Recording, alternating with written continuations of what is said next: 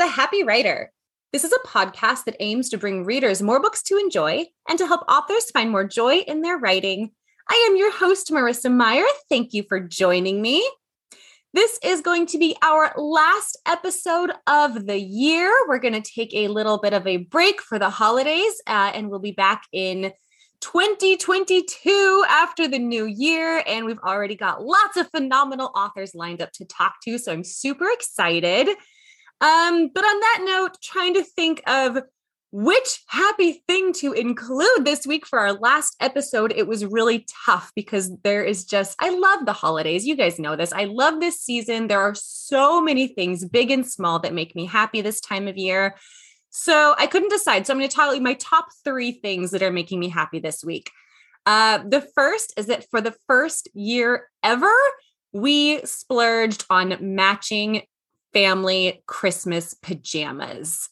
I have always loved seeing like those really goofy postcard pictures of people in all of their adorable matching pajamas. And we've never done it. And the girls were both wanting new pajamas. So we did it. Thank you, Target. Uh, and they're so cute and cozy. And I just, it's just my favorite thing. I feel like we're in a Hallmark movie.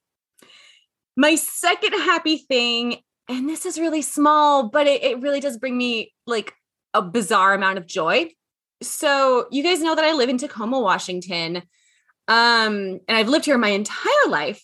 Well, there is a building in downtown Tacoma. It is the Tacoma Self Storage Building, and it has its name lit up in like huge neon sign up on top of the building.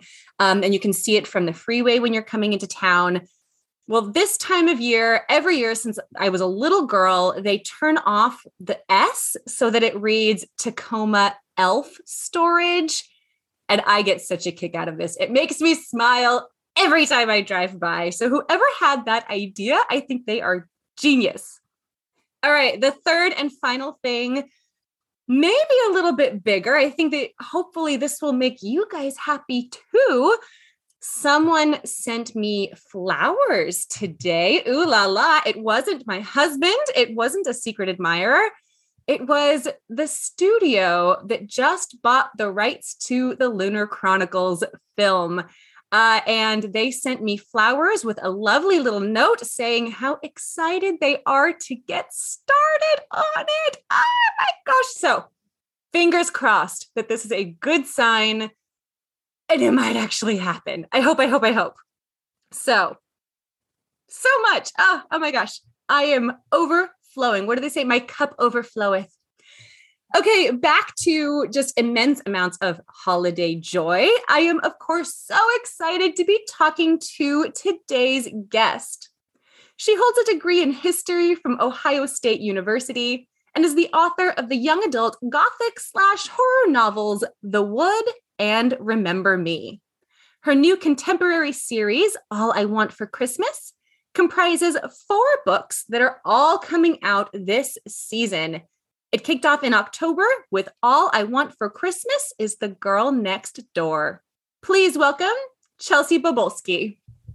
Well, thank you so much for having me and congratulations on the Lunar Chronicles like potential film. That's so amazing. I will be right there the day it opens. Like I'm I'm just praying for you that that all comes to be because that would be incredible. Thank you. It would be incredible. It is such a weird thing because this is now the fourth company that has bought the rights. Um, so it's kind of been a roller coaster the last 10 years, you know, someone will buy it and you get all excited and then like nothing ever happens and it never goes anywhere. But this company, they just they're sending a lot of signals that like they're serious. So mm-hmm. I just I hope, I hope, I hope it would really just be so cool. Yeah, absolutely. Uh, so thank you for joining me. I am so happy that our final episode of the year is going to be built off of these this just delightful series of holiday books. I feel like it's very appropriate. Um, before we get into talking about your new series, uh, I would love to know your author origin story. How did you get to this point in your life? Oh my goodness. Well, it could be an extremely long story because it took. We've got know, time. right, right. Um, well, I mean, I think it's always good to start with the fact that I've always loved storytelling in its many forms, whether it was, um, you know, from picture books from a very young kid um, to movies, plays. Like if it has a story in it, I am interested, right? Um, and, you know, even during elementary school, I was that really annoying kid on the playground where when all my friends just wanted to play like tag or hide and seek, I was like, okay, here's the story. We're pirates and we're on this ship and this is what's happening. Like I was that person. I was that uh, person too. right? I mean, I feel like We're going the, off to the fairy lagoon now. yes.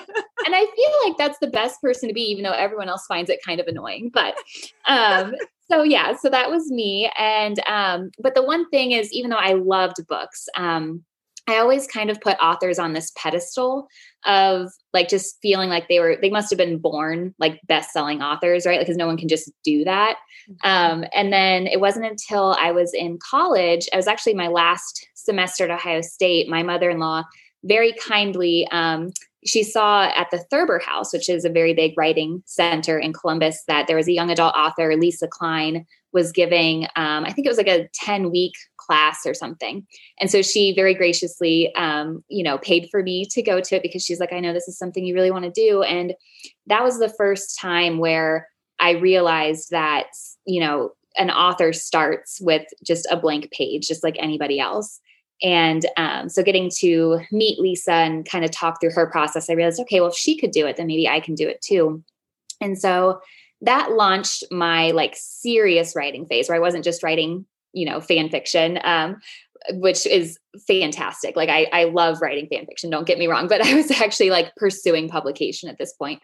Um, and so I wrote um, just to shorten my story uh, the first four books i wrote i kept getting closer and closer um, you know closer to getting an agent and then closer to getting a book deal and it just kept not quite happening there's obviously a lot of rejection in the writing process um, and honestly by the fourth book which was a steampunk romance young adult steampunk romance and i'm still hopeful someday i might be able to go back and like polish it up and get it out there because i just loved it so much um, it got very, very close, but I was kind of at a point where it had been about four years and four books, and I just felt like um, it wasn't going to happen. And I was approaching 25, which, you know, for some reason, 25 hits you. It's it's not old, but it hits you like half of my 20s is over, and I feel like I haven't accomplished this big thing that I want to accomplish. I, you know, I've ruined my life. I've been going after this goal when I should have been in law school, like my dad wanted me to be.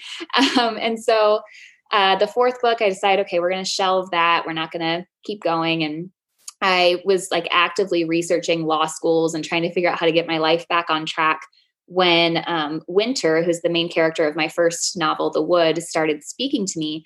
And she basically just wouldn't shut up until I started writing her story. Um, and so I, I just sat down and free wrote whatever she was telling me. And doing this, thinking, okay, if I just get this out of the way, I can go back to researching law schools, right? Um, but Winter just kept talking, and I got about 50 pages in. And I thought to myself, okay, well, this is obviously actually going to be a book. So um, I should probably plot it out at this point and figure out what's going to happen. And um, that was the book uh, that ended up getting me uh, my agent that I have currently and my first book deal. And the amazing thing about that book is that those first 50 pages, other than I think like one scene that I added in there later, are completely unchanged from those first like free writing sessions where she was just telling me her story. Um, so that's pretty incredible but uh, yeah, so that book got published, and then I had my second book, Remember Me, both through Feiwel and Friends and Macmillan. And um, but That's I don't my publisher. yes. we were um, publishing sisters there for a little while.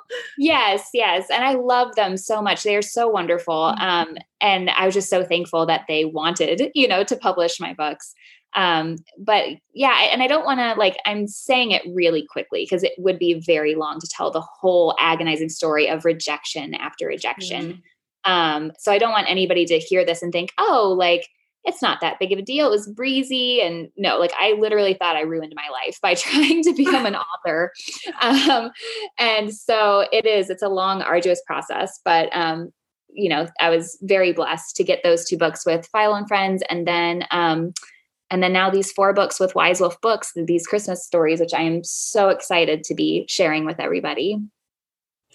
So I am really curious. So obviously, a lot of people who listen to this podcast are either in the the stage where they're getting ready to start querying their first novel or they're in the midst of querying um, and you mentioned that with your first four books you could tell that you were getting closer and closer yes like what were some of those signs that you were getting because obviously you they didn't sell you didn't get a book, book deal but how did you know that you were getting closer with those yeah. So, um, book one, I remember it got like four full requ- requests out of I don't know how many agent letters I must send out. Like I must send out um, like 30 or 40 query letters to agents. And I was like, oh, we got four full requests. That's amazing. I'm doing great. And I think the thing is, and for the record, any full request is great. it is. It is. No, don't get me wrong. I'm saying that within the framework of realizing now that my book was not very good at the time. Right, right, right, right. right? Um, and so um, yeah, so I was really excited about that book, but it took the rejections and it took um, continuing to write the next books to realize okay, every writer from the beginning comes to the page with um, specific strengths that are just inherent in them, right? Like my strengths happen to be dialogue and tension and pacing. Um, but I couldn't write a plot that didn't have a plot hole in it to save my life. And they were giant plot holes. Like it was just none of my plot threads made sense. Um, characters just did things because it was convenient for me that they did them, not because it actually like did anything for the story. Mm. And um, so the first two books, um, a lot of it feels almost intuitive, even though you're, um, you know, I was reading a lot of uh, books on the craft of writing. The Anatomy of Story is one of my favorites. Um, and I was also just reading a lot of uh, young adult because I knew that's what I wanted to write. And so between reading published books, reading books on craft, and then working on my own books, you kind of intuitively start to pick up on where you need to, like, there's certain weaknesses you have that you need to work on. Um, and so I queried book one and book two. Book two didn't get much traction at all. And by book three, um, I don't know. I, I, think some people are kind of shocked to hear that I actually never even queried that one because I realized even though I completed it and I polished it up, I was like, it's still not there. I'm getting closer, but it's still not the best I can do. And just everything from like the story concept on, I knew it wasn't something that I wanted to try to salvage. It was more something I had to write for me mm. uh, as practice. And so then um, and then by book four, I knew book four was different just because I could tell I was getting stronger in the areas um, that used to be weaker areas for me. And I got my first agent with book four, and then um, you know got really close to you know that amazing call for publishing, but it just didn't quite get there. yeah. Well, I, I like that you mentioned that you had one that you never actually tried to publish at all. Um, yeah. because I know I remember, you know, writing multiple novels and, and attempting to finish a novel for like a decade before I had the idea for Cinder. And how I was just like constantly frustrated at nothing ever going anywhere. Um, mm-hmm. and of course, in hindsight, you're like, oh, they were my practice novels. um, but it's so yeah. hard when you're in it and having the stream of publication to be like, oh, this is my practice novel. Like, no, you're just ready to to get on to the next step. Um, but ultimately, you need to have practice novels. You know, it's the very rare author that writes and sells their first book. Oh, yeah, absolutely. Like I think about that all the time when I have writers approach me and, you know, are just talking about how agonizing the rejections are. And it is, it is, a, you know, you get thick skin after a while, but even the thickest skin, it's still, it still is not the most fun yeah. process. No, it's um, hard. It is hard. Yeah. And it's hard because they're often asking, you know, what more can I do? And and for some people, um, like uh, I tell them about the book The Help, you know, this international bestseller. She worked on that, um, Kathryn Stockett, I, and she worked on it for five years, the same book, and she got it to the place where, um, you know, it was going to be published and be this amazing book. Um, but she really believed in it, and she recognized it was a story that um, people would enjoy but there's also you also need to recognize if it's a story that from the concept up is just not quite strong enough mm-hmm. and if that's the case it's figuring out when to step back and go back to the drawing board and think of a different story and so that can be very painful as well um, to have to make that decision but sometimes it is very necessary yeah and sometimes you simply can't tell that until you've written it yes it's not always clear on page one. Yes, absolutely. Okay, with that, let's talk about your new series, four books, All I Want for Christmas. Would you please tell listeners about this series?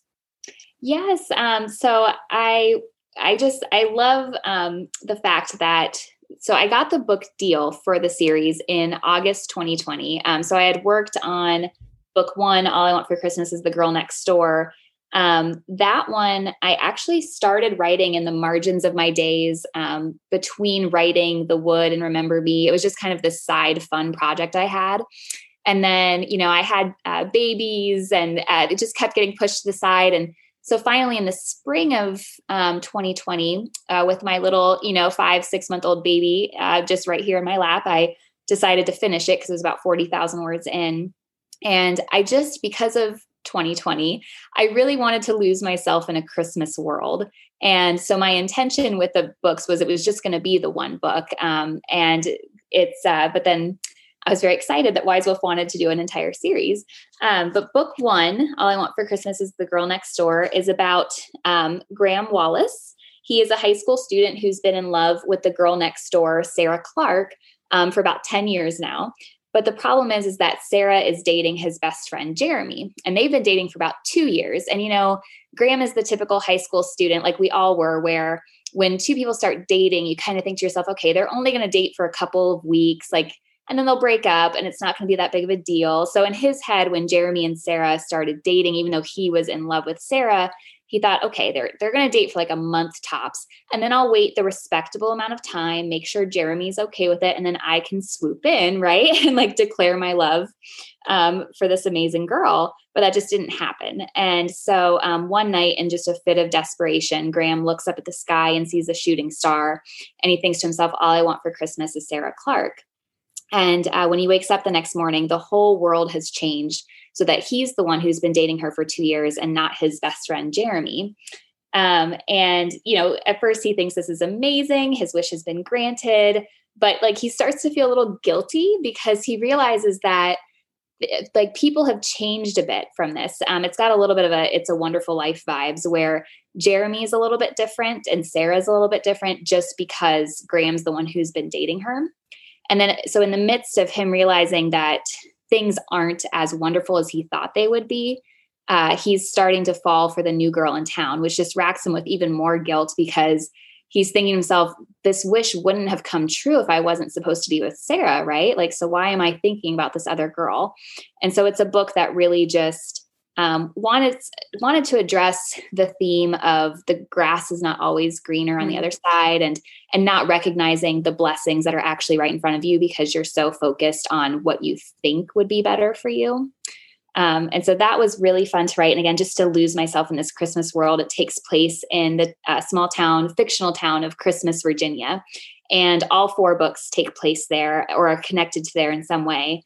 And each book centers on a different uh, romantic couple, but all the couples are connected um, as friends or you know different ways they're connected, so that throughout the books you can continue to see how like your favorite romantic couple from book one is still doing in book 4 mm-hmm. which i really love because i love to be able to you know when i finish a book and i fall in love with these characters i don't want it to be over like i hate that i can't just read about their you know college experience and getting married and whatever else happens in their lives.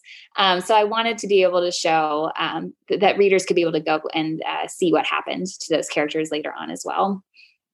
Yeah i always love a, a series of companion novels where you can you know you get a happy ending at the end of each one. Like you don't have to agonize for months or years like what's going to happen next? There's no cliffhanger but you get to keep coming back and checking mm-hmm. in on people and you feel familiar like oh i remember this town i remember this store i know where you know it's just a, uh, something very comforting about series like this absolutely yeah and my the thing that i love too about them is that each book has its own kind of fun thing so book two all I Want for Christmas is the girl in charge. Um, the main couple is uh, Beckett and Evelyn, and they're putting on a Pride and Prejudice Christmas play at their school. And um, so that was really fun because even though it wasn't really intentional, Beckett and Evelyn totally mirrored Darcy and Elizabeth in the way that they like um, interact and uh, their banter and everything. And so it's it's kind of a reflection of a Pride and Prejudice in a, in a modern way and in a Christmassy way.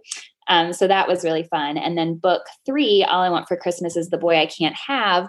Uh, the main couple, August and Isla, fall for each other um, via like talking late at night because neither one of them can sleep. They're watching these classic romantic comedies and like dissecting them and uh, debating on their different favorite parts and stuff. And so I got to um, throw in my love of romantic comedies into that book. Um, so that was really fun. And then book four, All I Want for Christmas is the Girl Who Can't Love. Uh, the main couple is Savannah and Jordan. And that was um, the hardest book to write of all four because Savannah is was a very stubborn character because she does not believe in love as um, this great like magical force. Like she is a very scientific person and believes it's just biological impulses. If if science can explain it then it doesn't have to have any control over me right? And of course jordan wants to prove her wrong. And so that was a really fun relationship to write because um, she was so stubborn and set in her ways. And even through writing it i was like am i ever going to convince her that love is a real thing uh, so each one has its own little twist and that was really fun to explore yeah well, it is one of I haven't read the fourth one yet. Actually, the fourth one's not out yet, is it? No, it comes out December 22nd. So it's the only okay. one that's not out yet. Okay. Mm-hmm. And I read the first two, but I do, I love just the trope of having to melt that cold, cold heart. you must yeah. see the ray of, you know, love and the Christmas spirit. Who doesn't love that? Mm-hmm, um, absolutely. And also, I was just so excited when I started into book two because I don't usually read blurbs or um like jacket copy always going into a book. A lot of times I just go into it blind. And so when I realized, oh my gosh, there's a pride and prejudice element, I was so excited because it is, of course, like my favorite. Oh yes, I know. I loved it so much. It was so much fun to um, to play on all of those, um, you know, the witty banter that I could include yes. because we're doing that dialogue on stage and how it's reflecting their own relationship. Mm-hmm. Yes, and the misunderstandings and the you know kind of broody, sulky hero and all of it. Yes. Okay, so you start writing this first book, um, Girl Next Door, and you said it sells in August of 2020, which was not all that long ago. No. How did you go from having one book selling in August to having four books coming out all in the span of two months? Yes.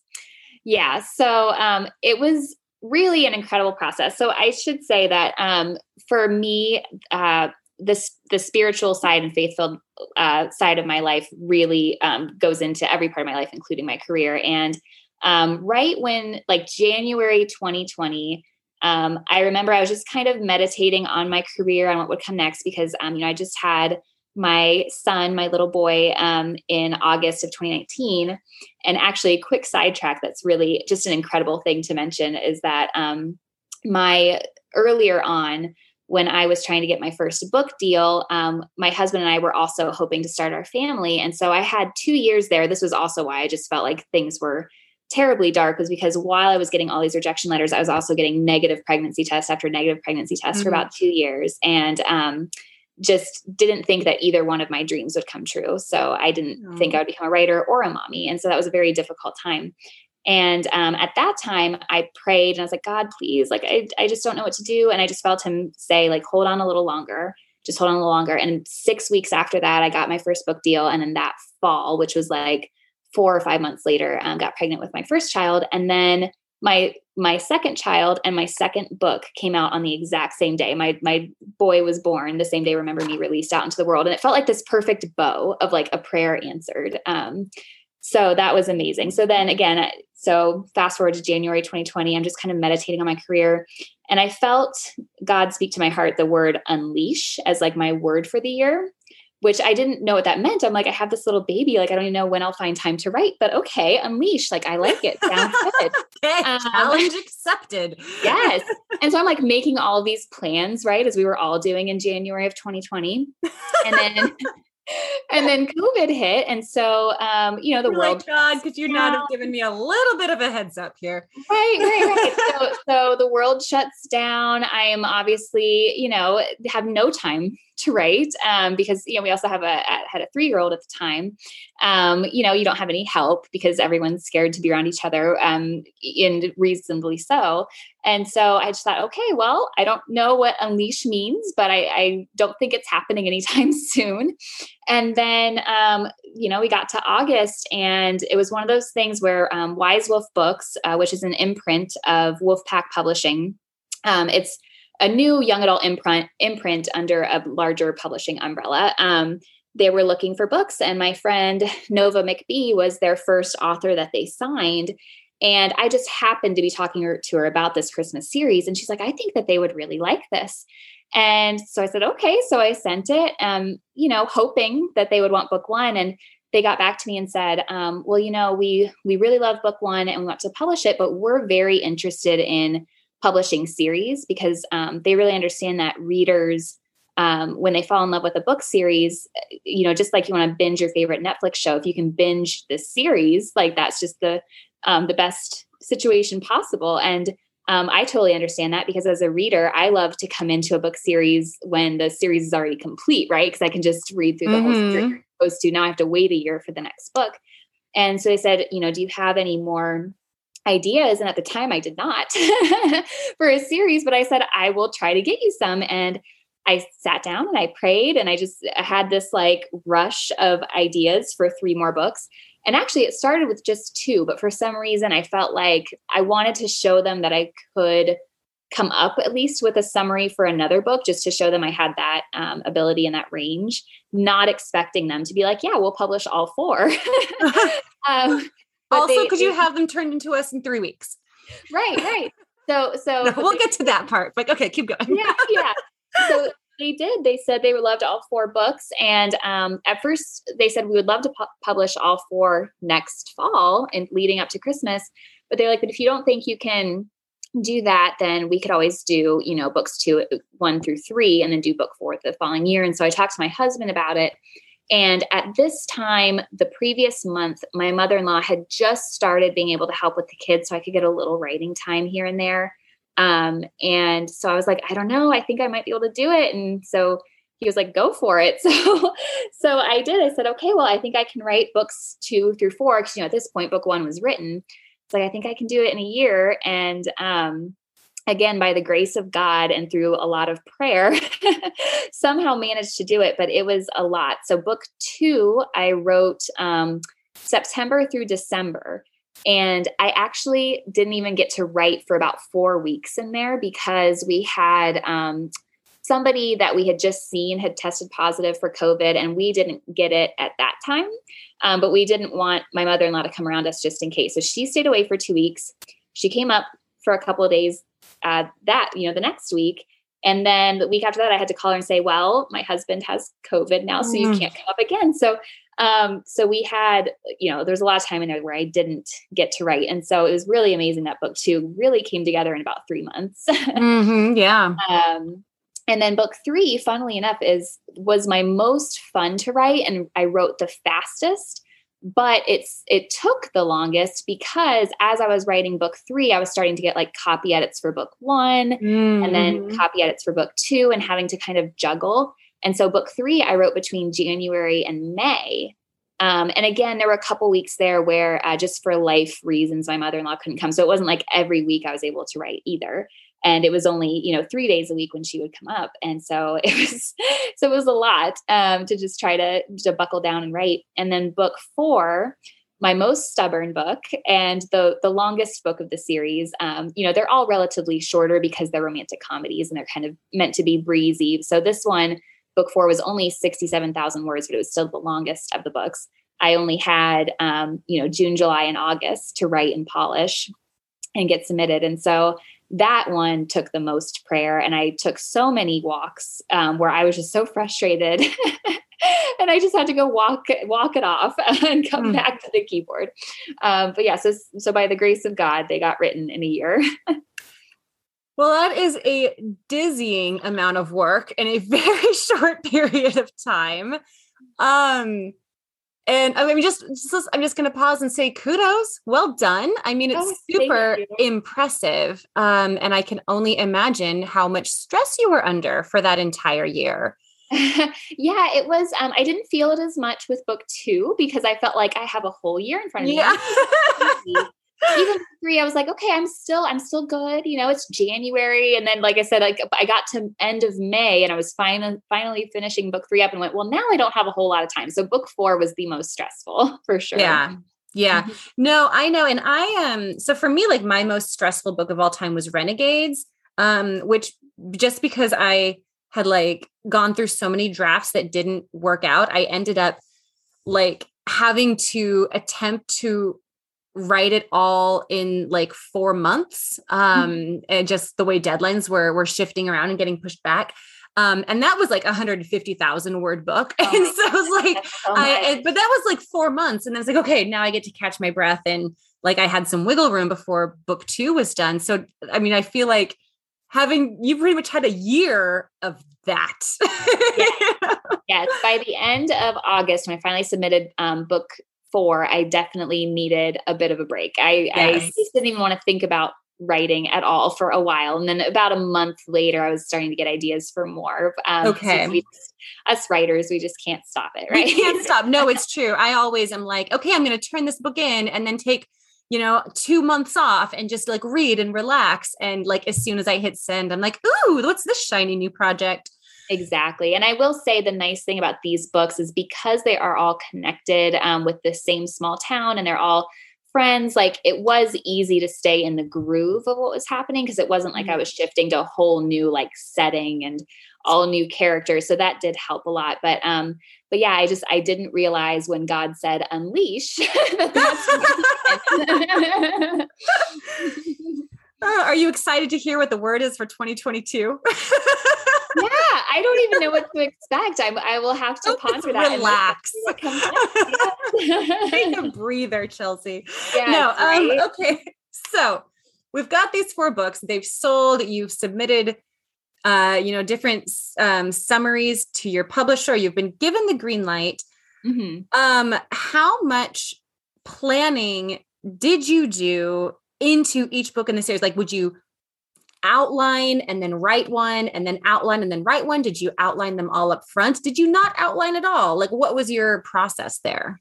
Yeah, so I had the summaries. They're like one page summaries of each book that I had sent to my um, editor to work off of. And, um, you know, I will say that process can change from book to book. So um, I've had books in the past where I've outlined a bit more. Um, but typically speaking, I tend to be this weird hybrid outliner pantser where um, I, so the thing I didn't realize was um, before I met other writers, is that everyone also has a different way of like thinking about their books. And for me, I'm very visual. So for me, the scenes will play out in my head like a movie that I watch and then I write down what I'm seeing. And so typically when I'm plotting a book, I will have that like overall summary of knowing like the beginning and the ending and maybe a couple points in the middle that I know I have to hit to get to the ending. But I don't like to outline the whole thing because this it's this weird thing for me where the magic is just lost because I know what's going to happen. And my brain goes, Oh, you don't have to write it because it's written in this like 10 page document, you know? Um, and, and I have a friend who is an amazing outliner who who will do like a 96 page outline and still have the magic to then go and write the book after that. So I think that's incredible, but it's just not the way my brain works. And um, so I had that summary.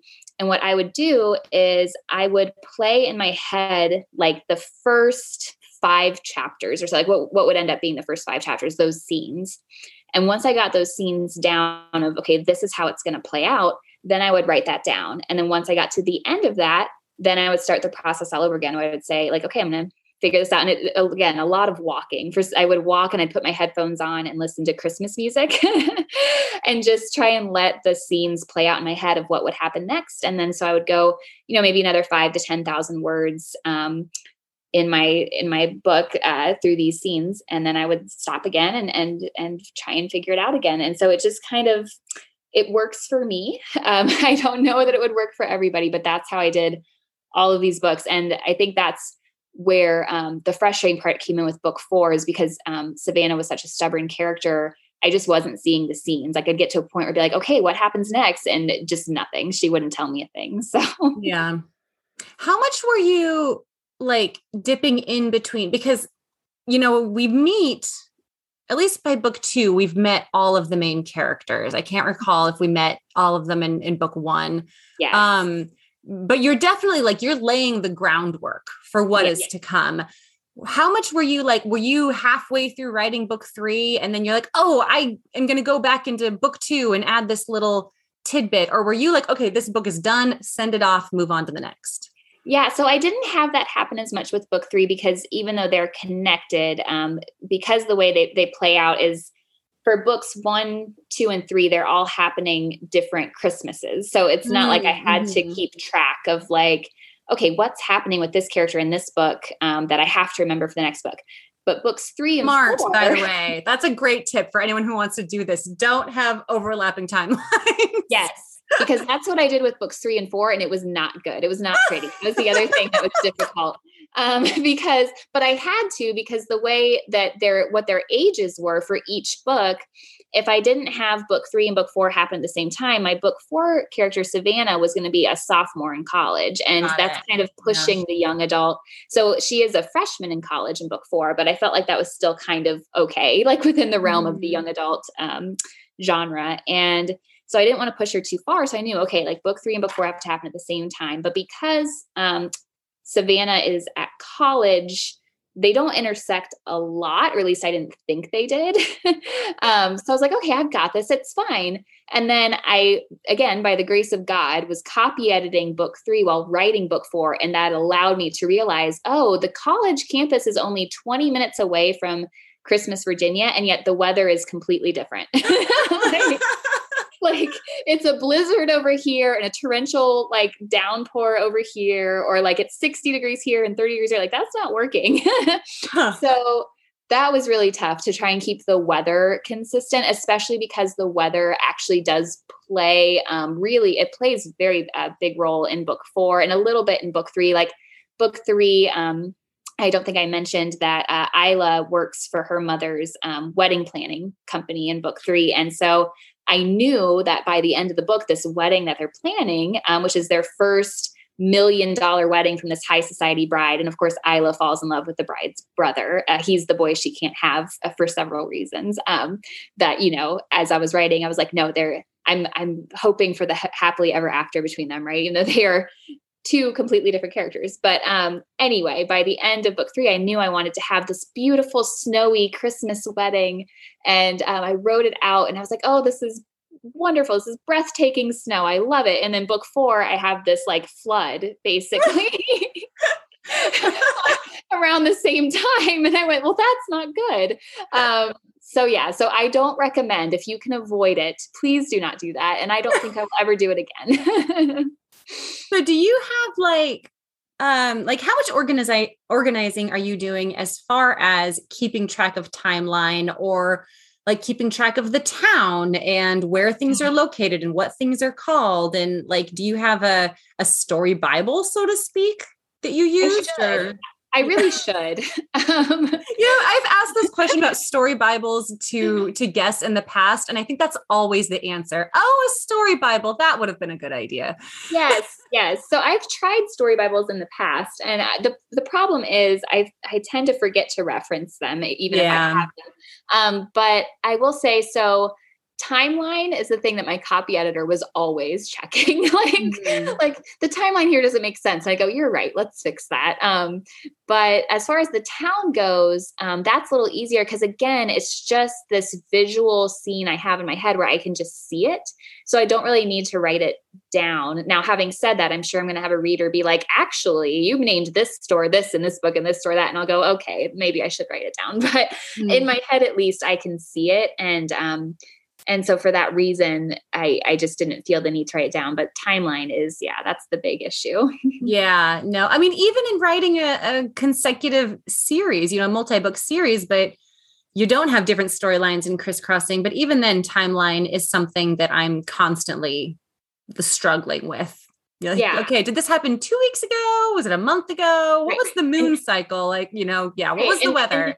Does it really matter like how many readers are really paying attention? I don't know. Thank goodness the copy editors are paying attention. yes right exactly Um, so I want to know, like, in your opinion, doing it this way, like having four books coming out so close together, what I, we've definitely, I think, heard some of the cons. You know, it just sounds like a ton of work and a lot of stress involved.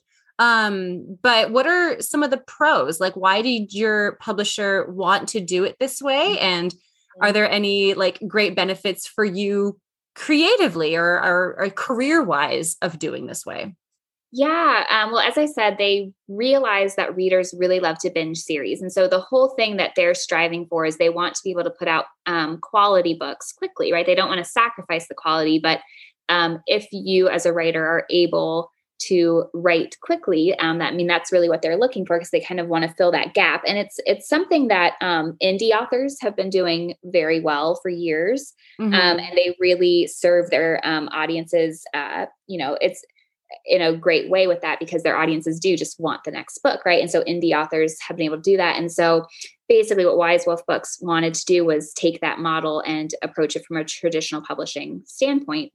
And so um so I was really excited excited to do that as well because um, I knew before I had kids that I was a quick writer, but I also had like so much time to write. Mm. And so, um, you know, once you have kids or other responsibilities, you know, if you are a student or you have a full time job or you're caring for elderly parents or whatever the case may be, um, your time is really constricted. And so, again, I, I didn't know if I hadn't had my mother in law's help, I would not have been able to do it. Um, but talking to my husband, I was like, okay, I think it's been a while since I've written this fast, but I think I could do it again. And um, praise God, I, it came, you know, it all came together.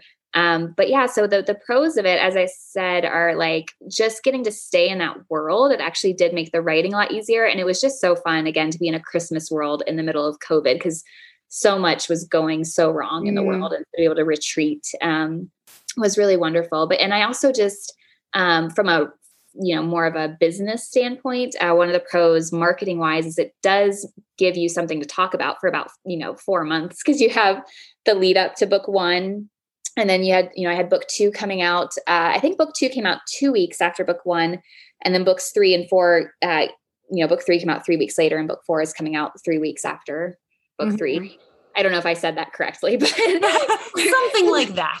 something like that. Where so I I constantly have something to talk about, which can sometimes be hard when you're trying to market a book, especially um, when the book has been out for a while. Like there's all this um, fanfare and everything around the book's launch, but like a month or two later, it can be hard to figure out how do I keep reminding people that this book is out there when other books are coming out. So the fact that um, these books were rapid releasing allowed me the opportunity to keep reminding people like and if you forgot this is book three of a series um, and books one and two are available. Um, so that's been a really wonderful benefit as well. Yeah. No I, I appreciate the efficiency of that. I feel like promoting is kind of seen as for so many of us this thing that like we have to do but we don't really want to do. Like we'd rather be you know locked up in our rooms writing the next book. Um, but yeah. you have to promote, you have to do the marketing aspect. And I kind of like that, okay, I've got these four books and we're just going to have this like really hard, you know, two, three, four month push of promotion. Yeah. And then maybe I can go back to writing as opposed to like scattering it out throughout the year. Absolutely. And I will say that, um, you know, for those writers who, you know, have other responsibilities and don't have all the time in the world, like um, I have tried to take the approach because people have asked me, right, like, what all are you doing with marketing? Because there's so much you could be doing, right? Mm. Um, but I've recognized, like, I don't want to get swallowed up by all of the possible things I could be doing because I just can't, um, I can't be the best mom or wife or daughter or friend um, if I'm just consumed by constantly posting to all the different social media platforms and sending out all the newsletters and doing, you know, just all the things. And so I really tried to buckle down and think, okay, I know um, I really love Instagram for some reason. That just works with the way my brain works. And I do a little bit on Facebook as well. And I have a street team on Facebook that I love to interact with. Um, and I know I should be doing a newsletter, but I just could not find the time uh, with kids. So, so the newsletter will come again someday. I used to have it, and it will come back again.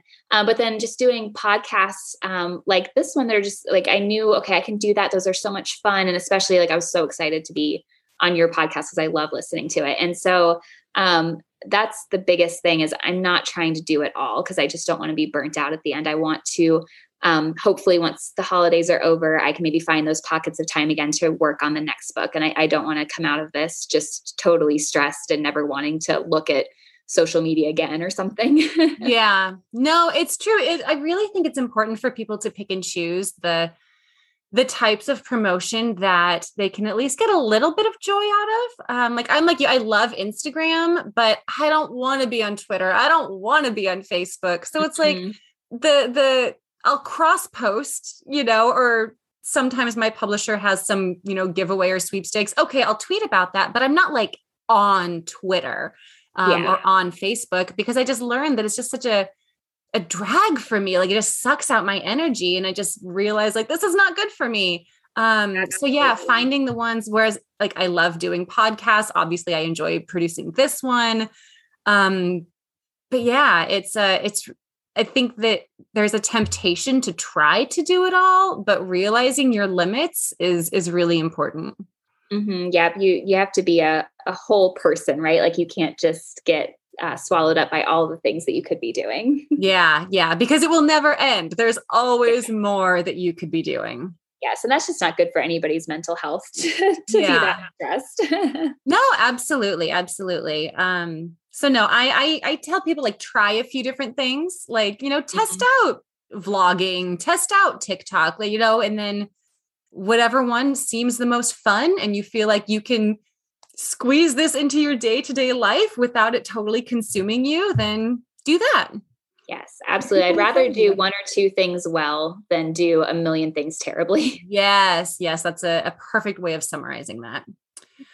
Um, okay, my last question for you before we move on to our lightning round. You wrote and published four books in a year and a half. Mm-hmm. Would you do it again?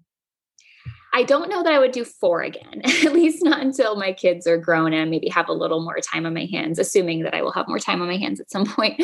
Um, but I might do like, you know, two again or or maybe even three if somehow that works out. But I don't I don't know that I would do this many again just because um that time crunch really did at the end. It was it was really tough. But it was overall like just the most enjoyable experience and so maybe instead of writing you know three books in a year which is what i did with books two through four maybe it'd be like three books in 18 months instead maybe if i just had that little extra time you know yeah no that's a, a perfectly reasonable answer i like you point out that like i assume that someday my kids will be grown and i'll have more time on my hands i make that assumption regularly myself right there will come a time yeah.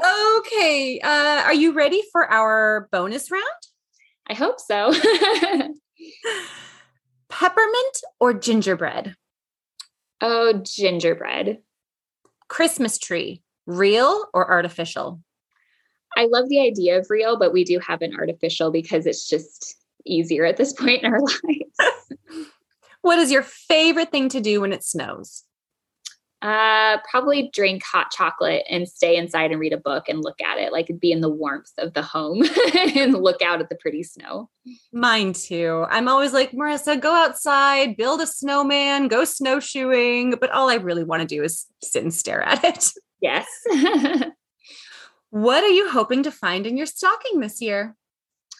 Oh, goodness. That is a good question. Um, I mean, probably just some like I want somebody to put in there like a card that says all you have to do right now is go and watch your favorite show for like 5 hours and nobody's going to need you and everything's just fine. I relate to that so yeah. much. My husband's been trying to ask me, like, what do you want for Christmas? What can I get you? And I'm like, all I want is time. and all yeah. I want is to just yeah. like have a day off where I just nobody needs me for anything. Absolutely. Yes. How do you fill the creative well? Um, I think good books and good movies, good shows, um, and and being outside. As I said, I like to walk a lot when I'm plotting, or even if I'm just in between books and just waiting for that inspiration. I feel like walking out in nature, um, in general, is just very um, refreshing. What is your personal mantra? Oh gosh, I don't know if I really have one. I guess um, I mean, I just really do try to seek God in all things, and I I ask Him to lead me, and I will just follow wherever He wants me to go. What book makes you happy? Oh, so many. My goodness. I mean, the Lunar Chronicles, obviously. Um, obviously. and I'm actually currently reading um, Instant Karma because I wanted to um I wanted to read it when it came out and I feel like it came out either right when my son was born. There's some reason like I couldn't read it at the time and I'm loving it. It actually is making me extremely happy. oh, I'm so glad to hear that. Thank you. I felt yeah. like there was a lot of um crossover between Prudence and Evelyn. Yes, yes. Evelyn I, is nicer I was realizing that too as I yes, there is. There's a lot of crossover, but I just love Quint. Um, I just love the way that he's like. I'm, I'm about halfway through, and I just love the way that his like easygoing ways are kind of like, you know, bringing her around little by little. And of course, his love for sea animals and like just his heart. I mean, that's so where I am too. Like, I've always been an animal lover. And I'm like, Prudence, he's the guy for you. But of course, I haven't finished it yet. So we'll see what happens. well, thank you. I'm so glad that you're enjoying it. Mm-hmm. What are you working on next?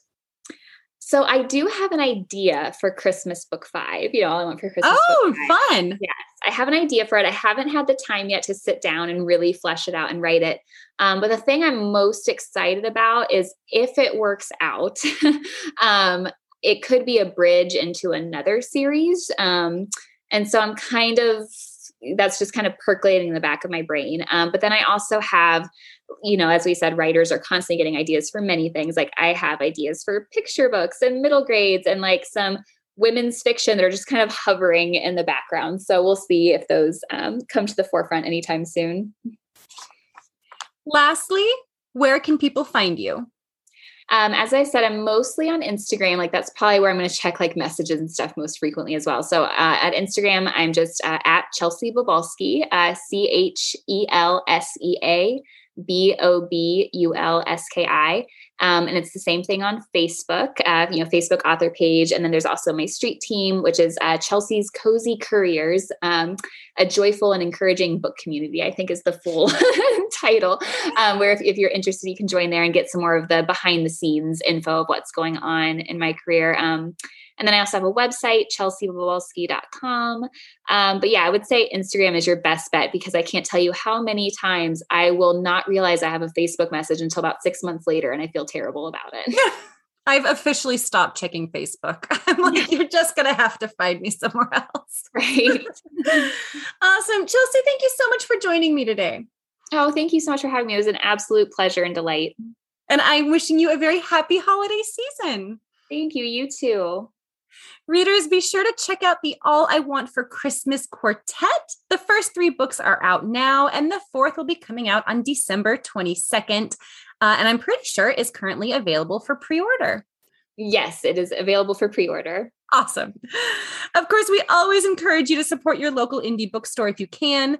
If you don't have a local indie, you can check out our affiliate store at bookshop.org slash shop slash Marissa Meyer.